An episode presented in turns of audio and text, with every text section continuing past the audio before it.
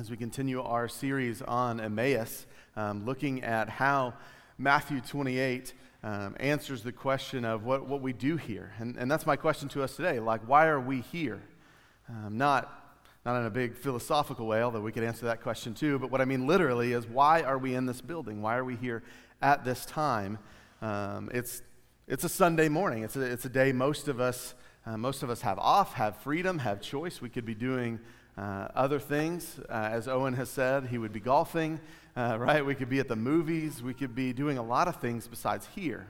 Um, and so, what brings us here? And, and for the Christian, what I'm really asking is why do, we, why do we pursue the Christian walk? Why do we pursue discipleship and the Lord within the context of a church? Our God is, uh, our God is omnipresent. We could certainly worship Him from the comfort of our own home, right? We could study the Word and, and we do things at home. So, why do we come here? Why do we join together? And so, I, I want to answer that question in light of our series um, this month of asking why, why is Emmaus here? Why do we do what we do?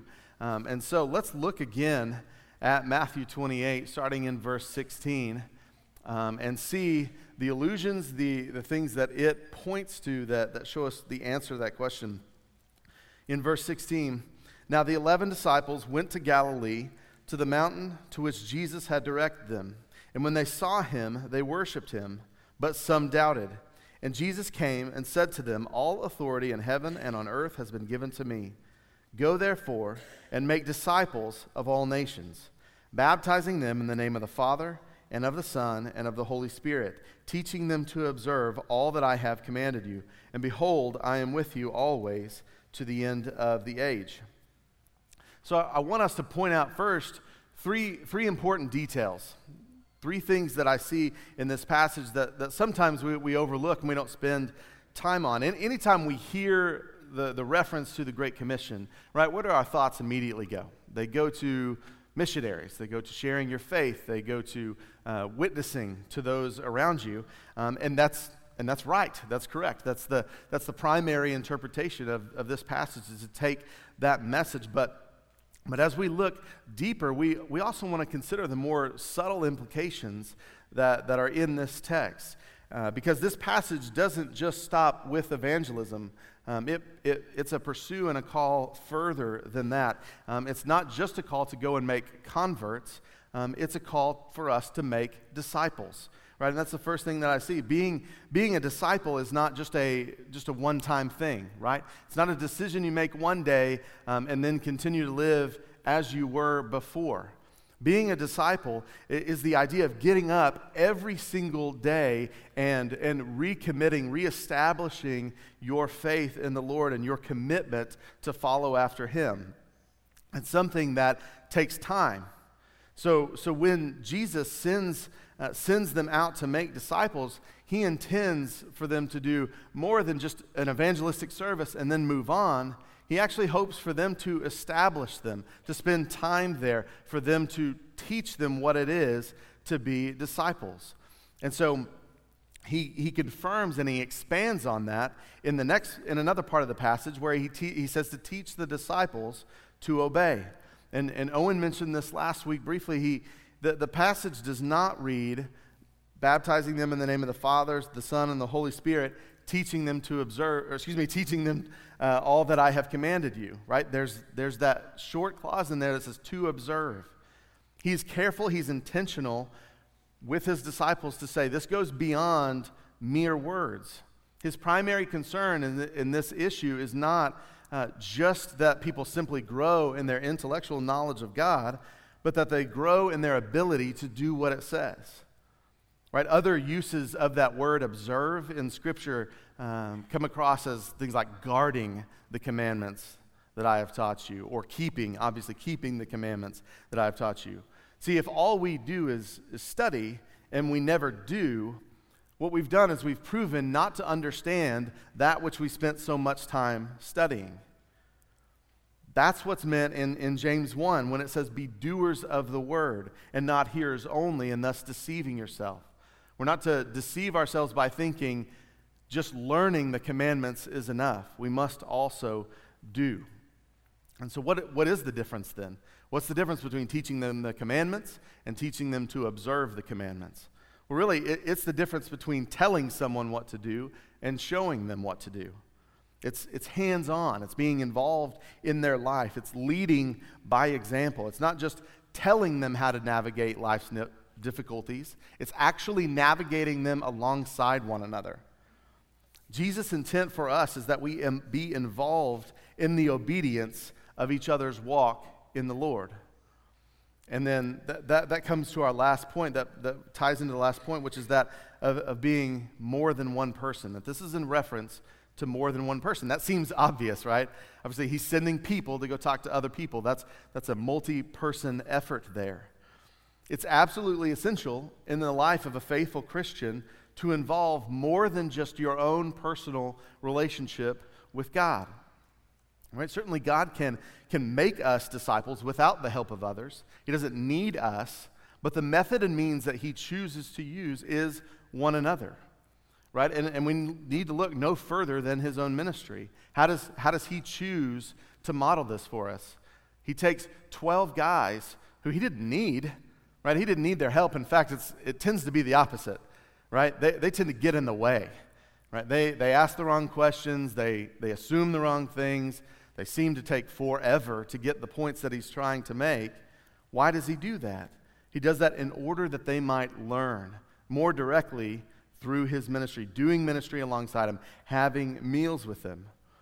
Right? He wants them to learn his teaching through his example. In fact, he even singles a few out to be part of his inner circle right? To, to be there for both the highs and the lows. Peter, James, and John, they get the opportunity to go with Jesus to the mountain, right? To witness uh, great miracles like the Transfiguration. They get to be there for the high points, but they're also the people that get invited to go even further into the Garden of Gethsemane with him when he's struggling and when he's walking through anxiety. And this is, I think, a, an incredibly helpful picture uh, in Scripture of what this kind of relationship looks like.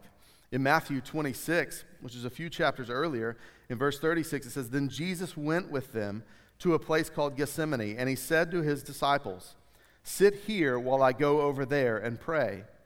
And taking with him Peter and the two sons of Zebedee, he began to be sorrowful and troubled.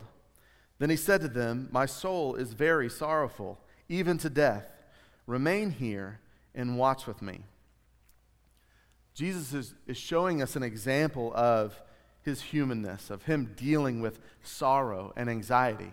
And yes, his, his primary concern is to, is to retreat and spend time praying with his Father. But at the same time, he also desires for his closest friends to be around him. He invites them to share in the hardship that he is walking through.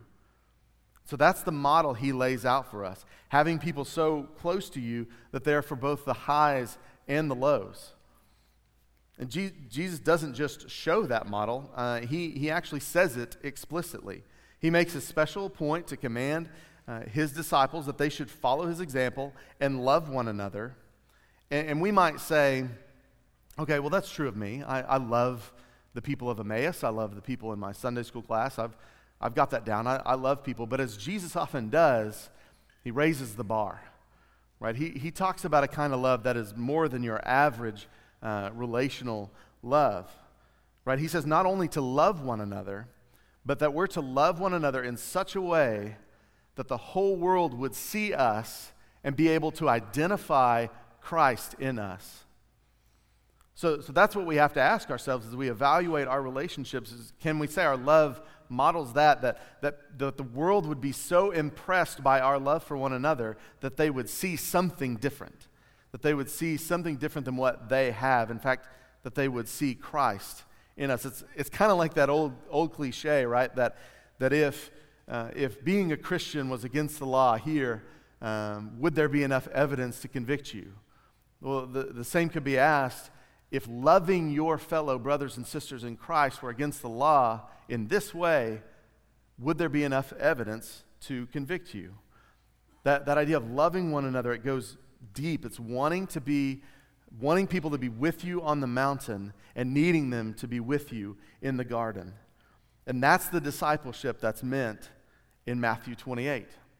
So, so if that's so clear, if that's such, such an important part of the Christian faith, what keeps us from it? Why do we find ourselves with so few meaningful relationships? How do we, how do we end up with the majority of our struggles and spiritual struggles and, and darkness unknown to those around us? And I, there are a lot of answers. There are a lot of things that could be, a, be an answer to that. But I, I, think there are a few that, that rise to the top that I want us to talk about this morning these barriers to relational discipleship. The first is that I think we're just not very practiced in building relationships, right? And, and as, as someone who is just naturally introverted, this is a difficult, this is a difficult one for me. Sometimes I appreciate how much privacy and how much comfort our, our culture provides. Right? We have, we have big fences around our yards. We keep our, we keep our doors closed. We don't, we don't engage and talk to our neighbors. So, so naturally, we're just not very practiced in the art of building relationships. We let our, our comfort within that privacy keep us from wanting to reach out and get to know, truly get to know others. Right? Eh, have you ever been to a restaurant and you've seen those, those booths that are they're long booths and they stretch over like four or five tables? And they have, they have a table here, a table here. I hate those things that my, like truly, my heart sinks when the waiter or waitress heads to one of those because I know what's about to happen. I'm about to have to sit six inches from somebody else for an hour and pretend like we can't hear each other's conversations, right? Act like we're in totally different. I hate those tables, right? Because it's not natural for me to, to want to, to meet a stranger, to get to know someone, right? And so what I learned in that is that I'm going to have to be intentional. I'm going to have to put forth effort in order to, to change what is natural in me for that. Because our, our culture is not designed to facilitate us getting to know one another. Right? Our, we, we are designed, and we, we, the culture around us has designed it to make us comfortable. Well, as Christians, we're, we're not here to be comfortable. Right? We're here for the purpose of Christ.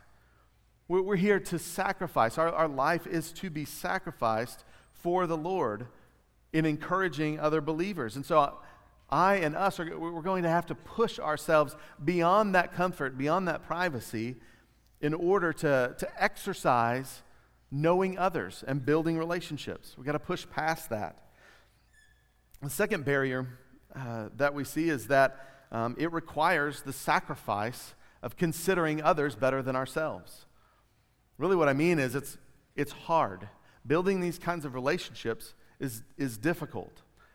Right? This is an extension kind of of the, of the last point, but given to our own desires, we're not going to naturally seek out meaningful relationships.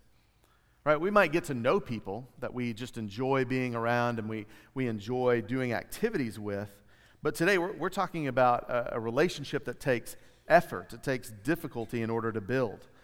It means putting aside your own needs for the sake of someone else. It means setting aside your pride enough to be vulnerable to allow someone to see the darkest parts of you. It means being encouraged for one another. Not, not faking encouragement, but truly being encouragement when we see those around us in success and doing well and things going great when things for us are not going great. Right? That's, that's difficult. And, and, there's, a, there's a great example of, of kind of these two extremes the idea of not caring about one another and caring about one another when we see in, in David's relationships, right? Particularly, first David and Saul. When David and Saul served and, and fought together, Saul could have been happy for David, right? They were on the same team, they were, they were pursuing the same goal. David served Saul well. He should have been pleased with how David served him, but instead, what does he do? He gets jealous. He gets, he gets angry to the point when, when people come out and they sing a song praising the both of them for how they had done in battle. And instead of being happy, Saul is Saul's frustrated that David's mentioned in the song. He, he's, he's frustrated at the, at the very idea that people might think that David killed more people than me. Right? He's jealous. He lets that, he lets that go on and spiral out of control until he becomes a madman trying to kill David. And then you compare that to David's relationship with Jonathan. See, Jonathan could have easily been considered next in line for, for the throne after his father Saul. So if anybody was a should have felt threatened by David, it was Jonathan. Right? He's truly the one who could have been jealous, who, who should have seen him as a threat. But instead, he chooses to strengthen David in his faith, to encourage him. He takes off his robe and his armor and he gives it to David. And he says, You're going to be the king of Israel. I'm going to stand by your side.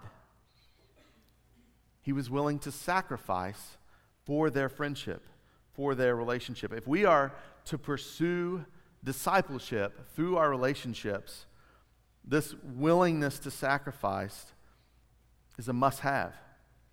As long as people seeking discipleship are, are most concerned with themselves, no one's going to benefit.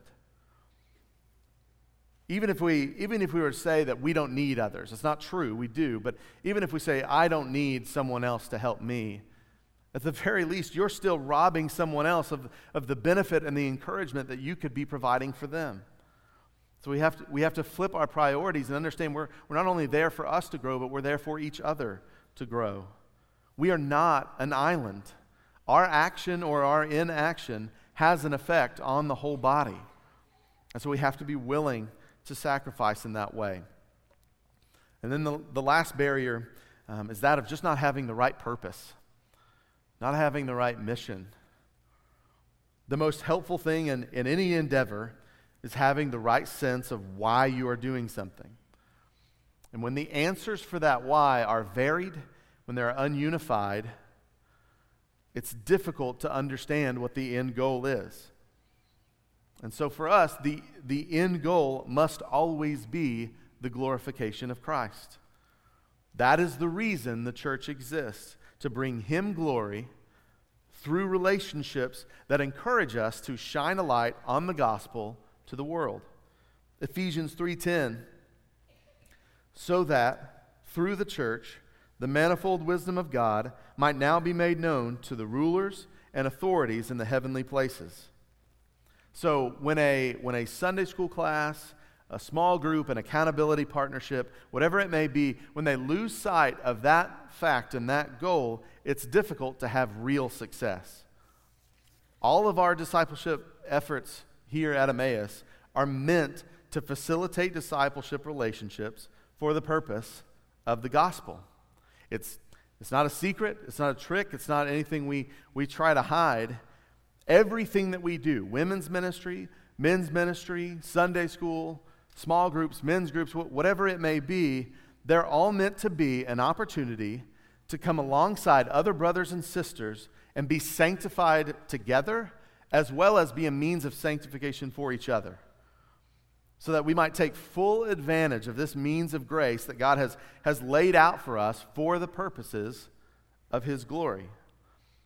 See, if we can be unified in that goal, we stand a much better chance of accomplishing the purpose of Emmaus to use one another that we might better proclaim and display Jesus.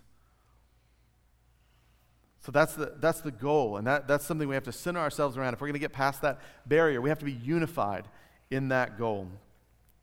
And so, what does, what does this look like? What are all the elements to discipleship, and particularly relational discipleship? What's the framework? The first part is what you do in private. Now, I realize that's, that seems backwards to everything else that I just said, but what I want to point out is that those things come together, they work together. Being a disciple of Jesus happens both in private and with one another. In fact, both of those efforts positively impact the other. Right? Your personal time in the Word is what spurs you to encourage a brother and sister in need. And that encouragement that you receive from, from a friend is what reminds you to continue the fight for holiness. So those two aren't, aren't mutually exclusive, they're mutually beneficial. By far, the, the most successful relational discipleship efforts are those where everyone in the group or, or those in the group are spending personal, private time in the Word, pursuing the Lord.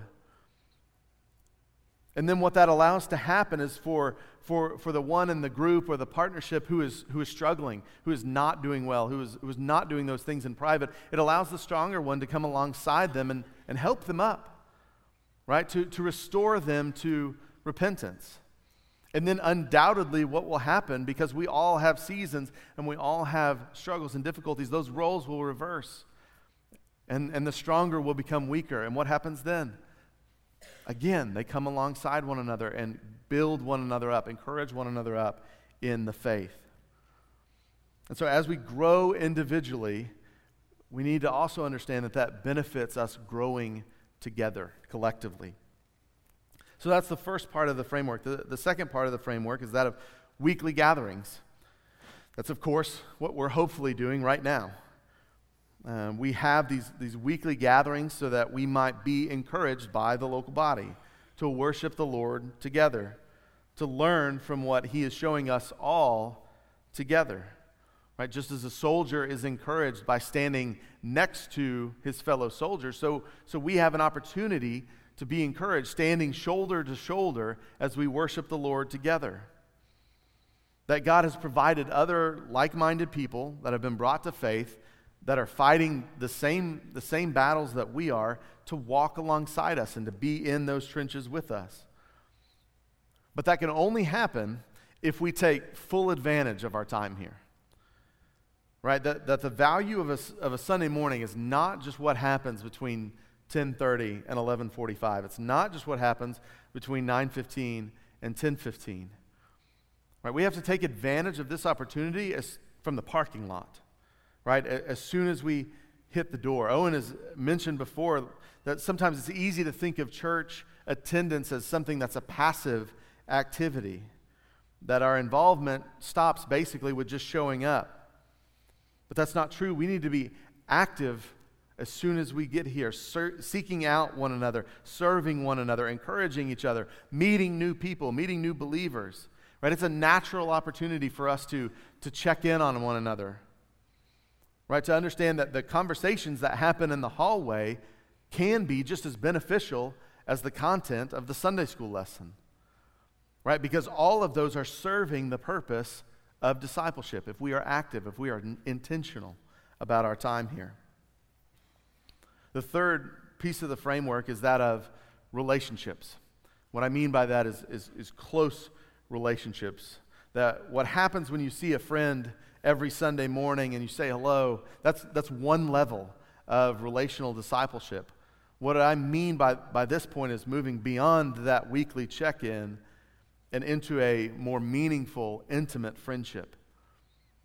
David and Jonathan, again, give us a great example of what this looks like. Just a few verses before what we looked at earlier in 1 Samuel 18. It says, The soul of Jonathan was knit to the soul of David. And Jonathan loved him as his own soul. And Saul took him that day and would not let him return to his father's house. Then Jonathan made a covenant with David because he loved him as his own soul. Right? That's a relationship that goes beyond just, just your average buddy. These men loved each other like family. And it's this type of relationship that's really at the heart of what I'm, what I'm calling for this morning.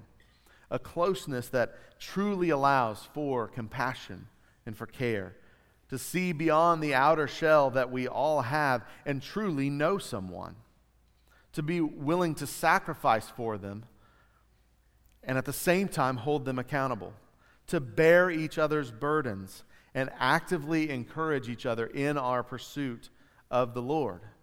Right? This is to make discipleship a constant part of your life by inviting others to share in your life and you in theirs. To bring really together your walk with the Lord. And so we're to pursue those kinds of deep, meaningful relationships.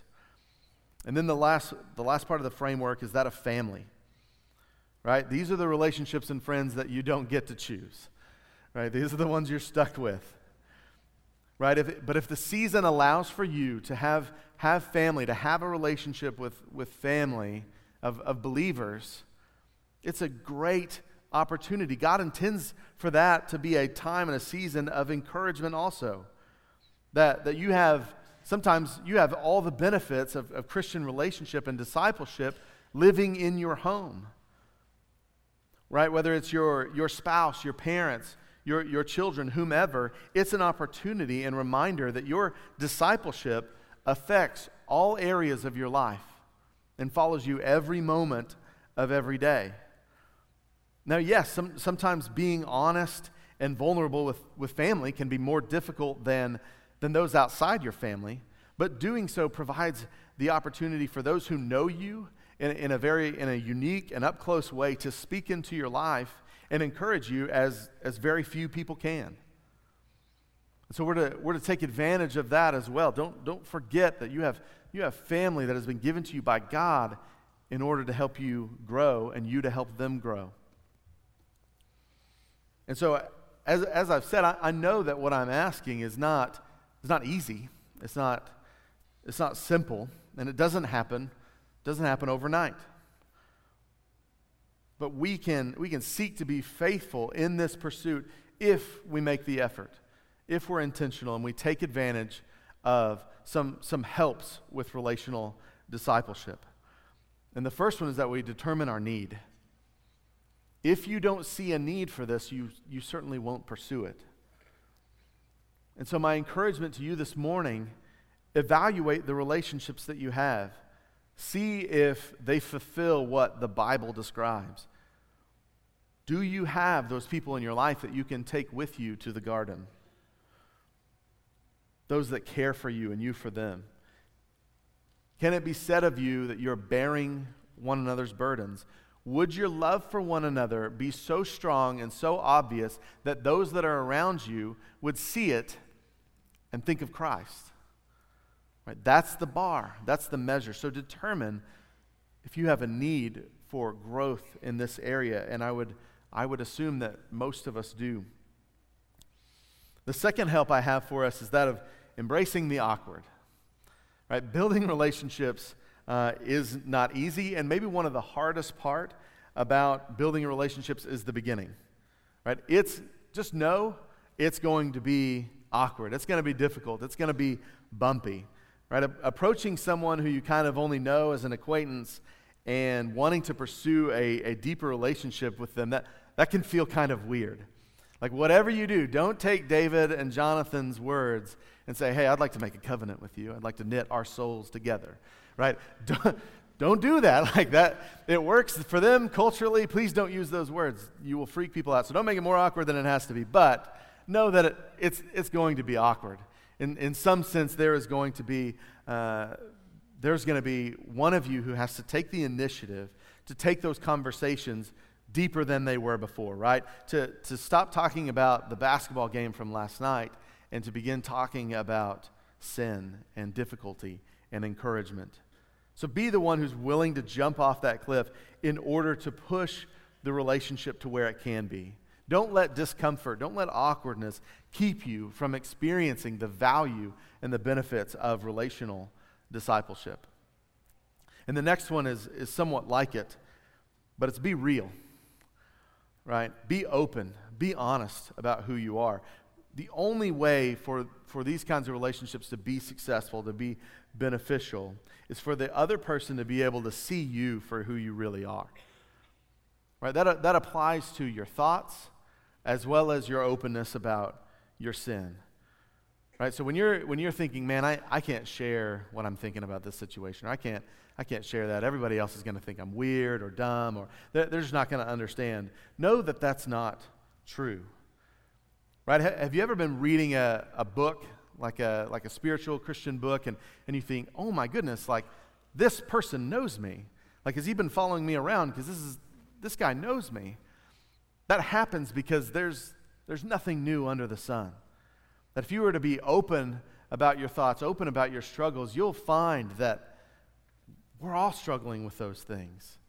Right? That many people struggle with the same things that you do. And the same goes for, for confession of your sin. James 5:16 says, "Therefore, confess your sins to one another and pray for one another that you may be healed. The prayer of a righteous person has great power as it is working. With sin, know that it, that it thrives in the darkness. That when we hold back our sin, or, or when we try to make it sound uh, a little bit better than it really is, we're allowing it to live on in our life, to cower in that, in that one corner that we've left dark only to return again later. Overwhelming light and confession is, is all that can start us down the path of repentance. Right? And so we have to decide what, what's most important to me my, my uh, reputation before men or my repentance and joy in the Lord. And so relational discipleship allows us that opportunity if we are willing to be real and to be open. And then the last thing would be commit through the discouraging times. Group discipleship is like any other spiritual discipline, that there are going to be times when things go great. And you and, and those around you and those you have relationship with, you are slaying the dragons of, of sin and difficulty and doubt, and things are going great. And then there are going to be times when you walk away from a meeting and think, what am, what am I even doing here? Right? That was a waste of an hour. That was a waste of a coffee. Things, things are going to be awkward. They're not going to be natural. Some people aren't going to be committed to the goal of, of the group or the relationship. And you'll wonder why you're even doing this. It's during those times that it is, it is most important to keep your eyes fixed on the prize, and that of knowing Christ. That, that he has not only purchased our salvation through his death on the cross, but that he has also purchased the ability to sustain us in our faith through one another. And so, my encouragement to you in those times press on.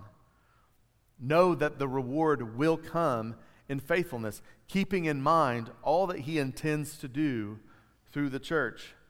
And we see that in Ephesians 3, verse 20 says, Now to him who is able to do far more abundantly than all that we ask or think, according to the power at work within us, to him be glory in the church and in Christ Jesus throughout all generations, forever and ever. Amen. So we keep in mind his power, his ability to use those relationships. We can be encouraged and know that they will lead to great value that, that we can claim the, the jewel of relational discipleship. And so, what are the next steps? And I'll leave you with this. But what are some things that I can do now if, if I'm convinced of this need? What can I do? Well, the first is to pray. Pray for relational discipleship to come into your life right? Consider how to grow in your current relationships. Look at those around you. How can you take those relationships and grow? Think about, think about your current Sunday school class, your, your small group, and see how you can help them facilitate relational discipleship. Right? As I said, that's our, that's our goal. That's our, that's our point. That's why, we, that's why we do it, is we want people to, to grow together. So look for how your, your existing group can, can accomplish these things. And lastly, if you're not already in a group, if you've not had a chance to, to check one out, I, I would strongly urge you, encourage you to, to consider joining one, or for that matter, starting one. Right? If there's not one that, that works for you. See, we're not, we're not particular about where and how and when. We just want disciples being made. And so, if there's any way that we can help you, come alongside you and, and help you with that, let's, let's do it. You have my contact information there. You, you know how to get a hold of the church. Let us help you pursue relational discipleship. We're going we're gonna take some time and, and sing one more song this morning before we're, um, before we're dismissed. And I would just encourage you, um, as, you, as you go about your day, as you go about your week, Think about the role of relationships in your life.